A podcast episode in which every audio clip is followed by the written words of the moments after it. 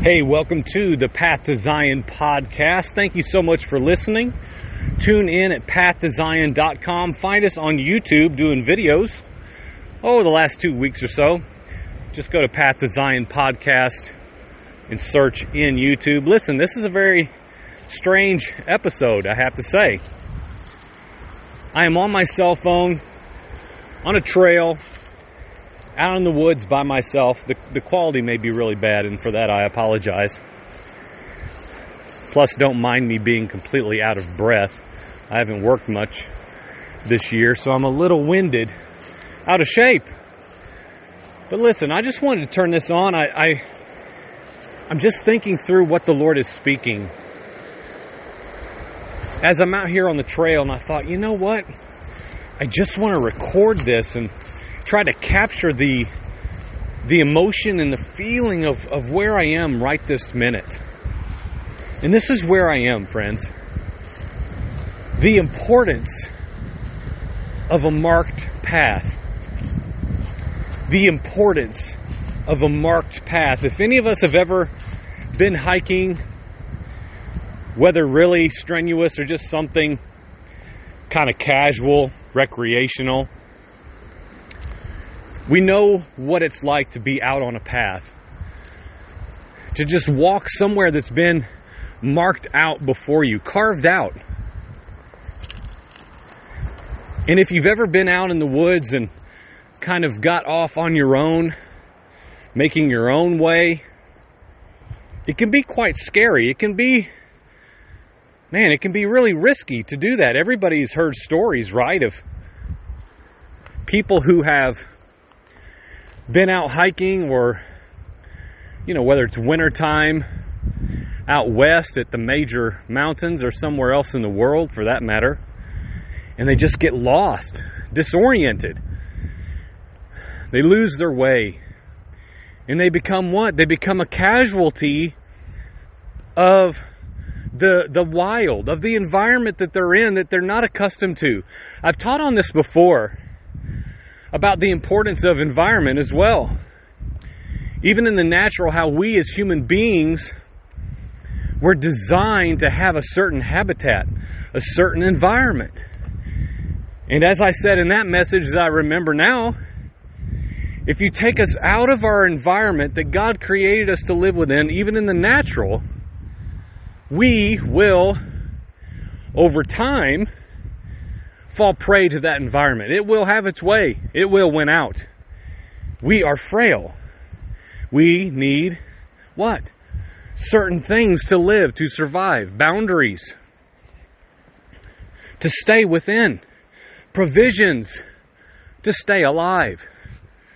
There's no way around this in the natural and likewise in the spiritual. So as I'm out here walking this trail, I just thought, man, I feel like I feel like I could really capture the feeling of the moment if I just turn this on, poor quality or not, and just capture the feeling and the emotion of being out here on this marked out trail.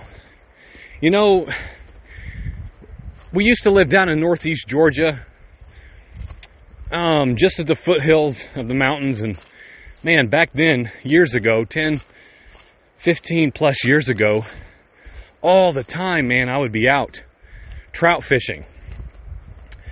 Um, and I would just walk out into the woods just to, as far as I could get because I knew that I could find the best fish there.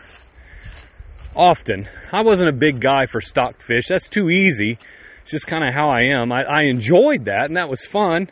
And that's its own thing, but there was always something about venturing out to where other people didn't go. Just the adventure of it, of just kind of going out. But get, but but listen, it's risky, right? It's it's a risky endeavor. And so I remember there were several times over the years when I did this venturing out on my own where you know, maybe it was getting close to sundown and I wasn't really sure where I was. I wasn't really sure where I was or where I was going or where did I come in? Where in the world? Where's my truck? And I remember several times over those years of really being panicky. Different times in Georgia and even here in Virginia of walking the AT, going up to certain areas. And there's just some sort of a comfort in remaining in a marked out way. Walking a marked way. And so I just want to talk about that for a few minutes while I do just that here out in the woods on a marked out trail. Every, I don't know, 75 yards or so, there is a tree that's tagged. It's tagged with a little metal badge. Most of us are familiar with what this looks like. In this case, it's this orange badge on these big trees marking this path that leads to a certain destination, and at the entrance, you can find a map for it. And what's interesting about this is that there's some sort of comfort. Every time you see that marker, you say to yourself, okay, what? I'm where I need to be. I'm in the right place. If I just continue on right here where I am, I will get to where I'm going. Even if to where I'm going in the natural is to turn around and come back, whatever the case is, you know you are on a carved out way. And there's something just about that that, uh, what? Again, brings peace of mind. And as I'm walking these trails, and I went in pretty far, I'm doing some trout fishing for about the first time in a year. I was just reminded of the spiritual principles of what God is adding to my life right this moment. Which is what? Joel, there is a carved out way, son. There is a way where saints have gone before you and marked out. That I have always had people, an identifiable people, a royal priesthood on this earth. Ever since I created that nation, ever since I formed a people, and through Yeshua Messiah, I, I purchased you to come in, to be a part of this people. It's a marked out way, friends. It's a carved out way.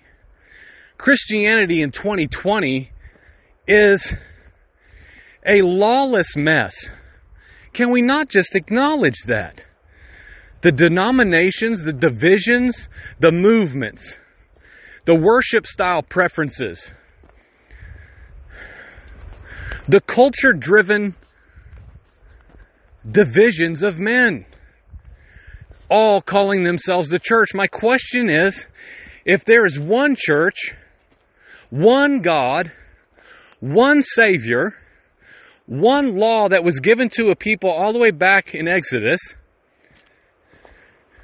one, we could go on and on with, with the oneness of the body culminated in Messiah. The one reality. If that is true, then why in the world do we all look so drastically different? If there is one way, one truth, one life, then why are there so many paths?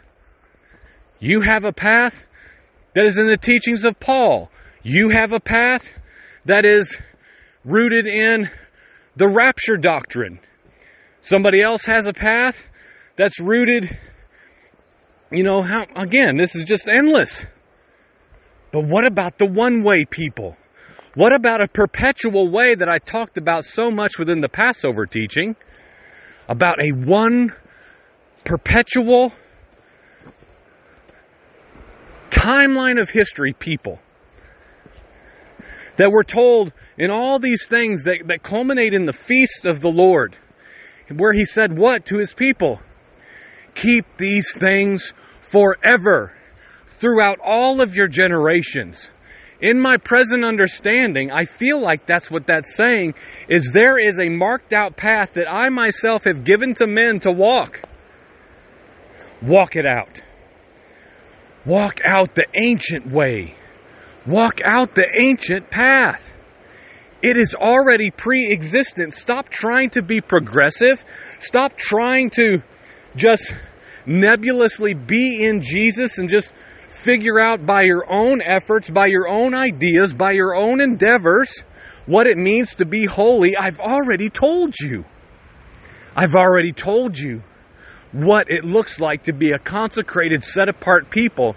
It's the people who keep my festivals, my feasts, my calendar, my ordinances, my statutes. Those are what marks my people. It's always marked my people. I said it will mark them forever. And if you're in fact in my people, it will mark you as well.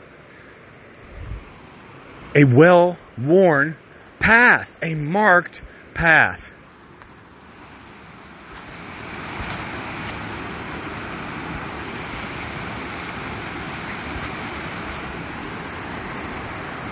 Many people have gone before us. It's time for us to recognize that, to lay aside our ignorance, admit our ignorance, lay aside our arrogant, prideful heart and our boasting, who says, you know what, I know what to do, I know where to go, I know what this looks like, you know. What if we need led along a path that's ancient? By men who have gone before us in the patterns of the Word of God.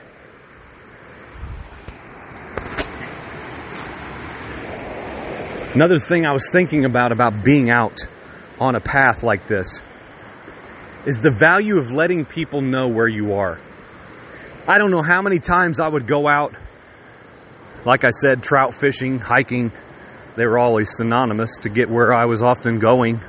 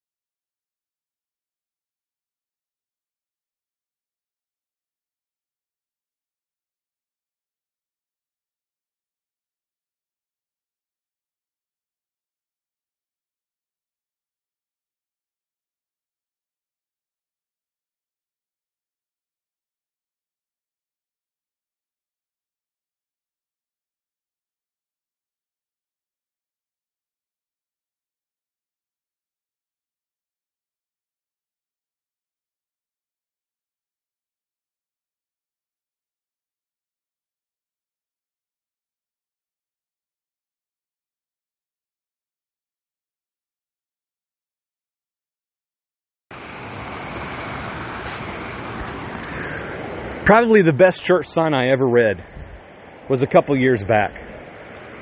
And it said in summary Don't remove a fence, a fence, A space F E N C E. Don't remove a fence until you talk to the person who built it to find out why it's there. That's a expanded version because that's probably too long for a church sign. But don't remove a fence until you find out why it was built there. Friends, we've got to we've got to live like that. Don't go out on your own way. Just assuming you'll find everything fine. Everything will just go the way you think it will go.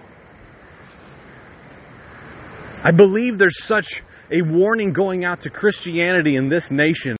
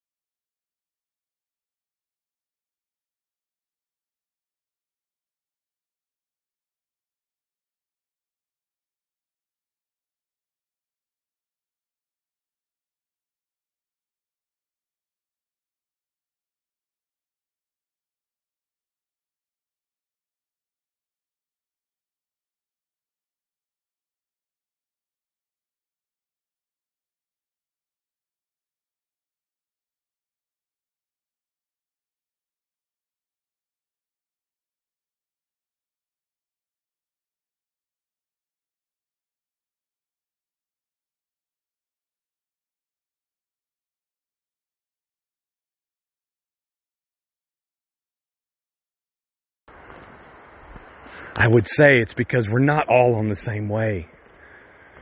Yeshua the Messiah came. What did he say? I am the way. I am the way. I'm the gate. I'm the door. You got to come through me to get to the destination, which is the Father. I'm the only way you're going to get to Him. I'm the only way. It's marked out. It's distinct. Can we not admit with ease the church of this age has no distinction? The wide way church is exactly that. It's wayward and lawless. You just figure out what looking like Jesus does, and I'm going to do the same, and hopefully we'll meet in the middle one day on the other side. Friends, I'm asking you, like I'm always saying, is that working? Is that working? Is the one man reality that we're foretold in the scripture? Are we moving towards that on our own? In our own wayward endeavors, not clinging to the path that has been already taught to us and shown to us, all the way up to Yeshua Messiah, and through him, like I taught on the other day, the principle of through Instead of seeing Jesus, Yeshua, the Son, as this grand dividing line between what was and what is after him, friends, I think it would do us good to see him as that door, to see him as that way. He has gone before us, and what did he do? He carved out a way. He said, Follow me, do as I'm doing, walk as I am walking. Why? Because you don't know where you're going. You don't know where you're going.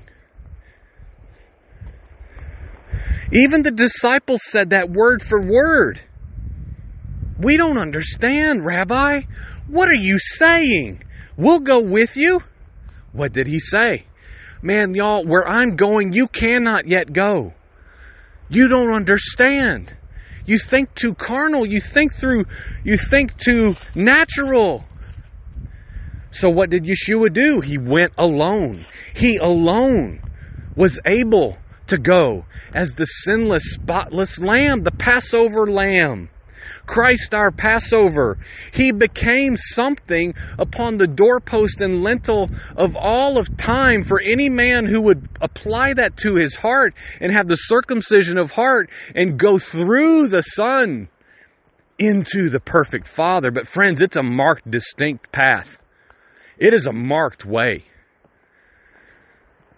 We have been told all throughout the, the history of the Bible, through the teachings of Messiah, out the other side with Peter and Paul, and all the all the revelation of the scriptures in the New in the New Testament. We've been shown the way. We've been shown the way. But there's one marked out way, friends. And it's consistent and it's sure and it's set. And it leads us to the Father. And when we come into the Father and we continue to walk that out, guess what? Those scriptures are true. We are His possession an identifiable people. As I'm always saying that I have to keep reiterating every episode because people have got to shift their understanding like I had to. If you presently lack it, which is holiness is not an attribute of a believer. It is an identity. It is an identity. I am marked. I am distinguished.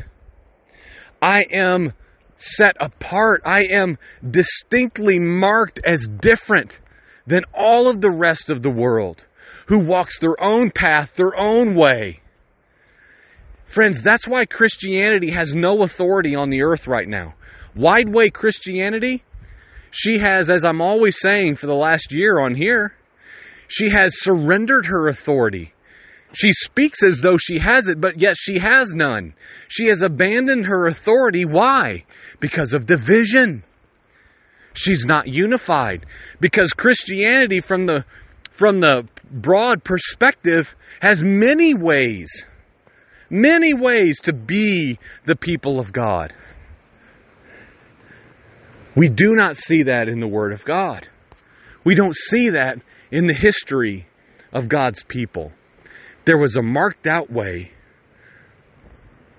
And the people who walked within the boundaries of that way were the holy nation, the royal priesthood that we are now fully capable and invited into if you are as I, which is formerly Gentile, moved and grafted into, into Israel. Now, all of those covenantal promises for the nation, for the royal priesthood, guess what? They're mine.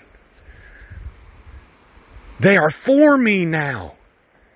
And that's what I was always saying in the Passover teaching. That was the revelation of the Hezekiah teaching a year ago, was when a Gentile realizes that all of the promises that are for the people who walk along the narrow path of being God's people and God's chosen nation, they fall to their knees and what do they say?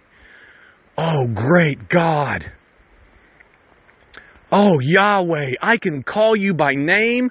I can keep your feasts. I can know your ways. I can be invited into your people. Oh God, I'm so unworthy. Thank you. Worthy is the Lamb. Worthy is the Lamb who what? Who was slain to purchase me and to buy me the right to come in to be the people of God. So, friends, there's a marked out way. There is a distinct way. One, I am convinced right this second, and I'm becoming more and more convinced with, with each passing day, returning to keeping the feasts of the Lord and honoring and observing His Sabbath is the mark and the seal. I believe it is. I pray the Lord will continue to give revelation to me upon that. Build on it and build on it and build on it. And give me greater revelation and understanding. I believe that's the mark. Because we see them throughout all of the history of God's people. We see it in the culmination of the ages in New Jerusalem. Yeshua Messiah is and forever will be the Lord of the Sabbath. Friends, we have got to return to what's been abandoned. So, all I will say in closing is how do you know you're on the marked way? How do you know? How do you yourself know that you are on the marked, distinct, narrow way? It must look like something. It has to look like something. Something has to identify you. Number one, are you born again? Regenerated? Have you had the heart exchange where your heart of stone has been removed and God Himself has given you a heart of flesh that can feel Him? Have you been born of the water? Not just sprinkled or dunked by Pastor Jim. Have you been born of the water? The sprinkling on, upon you for a clear conscience and appeal before God for a clear conscience, clearness before Him, identity. And have you been born of the Spirit? Filled to full. I believe evidenced by speaking in another language and being moved and blown about by the wind of the Spirit. No longer natural, merely physical understanding, but something of the Spirit if you, in fact, find yourself as that, now no longer living as your own, but as Yeshua the Messiah, you, my friend, have been grafted in to the Israel nation, chosen royal priesthood of God. And friends, you have to ask yourself if that is who I am, if now, then why do I love his covenantal words and promises to me, and I quote Psalms all the time. I hear them all the time right now by Christians in this age of, of plague and virus. the covenantal promises to God to Israel.